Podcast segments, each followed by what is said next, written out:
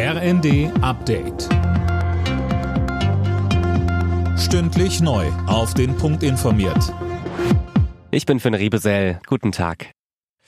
Nach der Blockadeaktion von Bauern gegen Bundeswirtschaftsminister Habeck an einer Nordseefähre wächst die Sorge vor einer Unterwanderung der Bauernproteste durch Extremisten. Laut einem Bericht der Welt am Sonntag beobachten Bundeskriminalamt und Verfassungsschutz entsprechende Aufrufe von rechtsextremen Gruppen und Querdenkern. Auch Bundeslandwirtschaftsminister Özdemir warnte im ZDF dass Leute von ganz rechts außen versuchen, den legitimen Protest der Bauern für ihre Zwecke zu missbrauchen. Für kommende Woche haben die Bauern deutschlandweite Proteste gegen die Ampelpolitik angekündigt.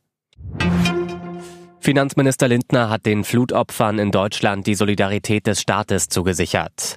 Ein Aussetzen der Schuldenbremse hat Lindner, anders als die Ampelkoalitionspartner SPD und Grüne, beim Dreikönigstreffen der FDP in Stuttgart jedoch erneut kategorisch ausgeschlossen.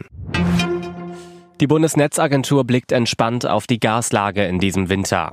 Die Speicher sind gut gefüllt, sagte Netzagenturchef Müller den Funke-Zeitungen. Niemand müsse kälter duschen oder die Heizung runterdrehen. Tom Husse.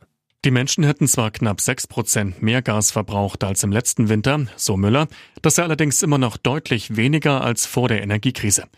Gleichzeitig rief er die Verbraucher dazu auf, weiter achtsam mit Gas umzugehen, um das eigene Portemonnaie zu schonen.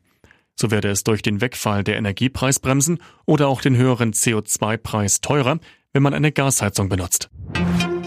Finale bei der Vier-Schanzentournee. Heute steht das letzte Springen in Bischofshofen an.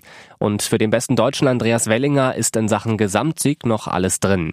Auf den gesamtführenden Kobayashi aus Japan muss Wellinger rund zweieinhalb Meter aufholen. Alle Nachrichten auf rnd.de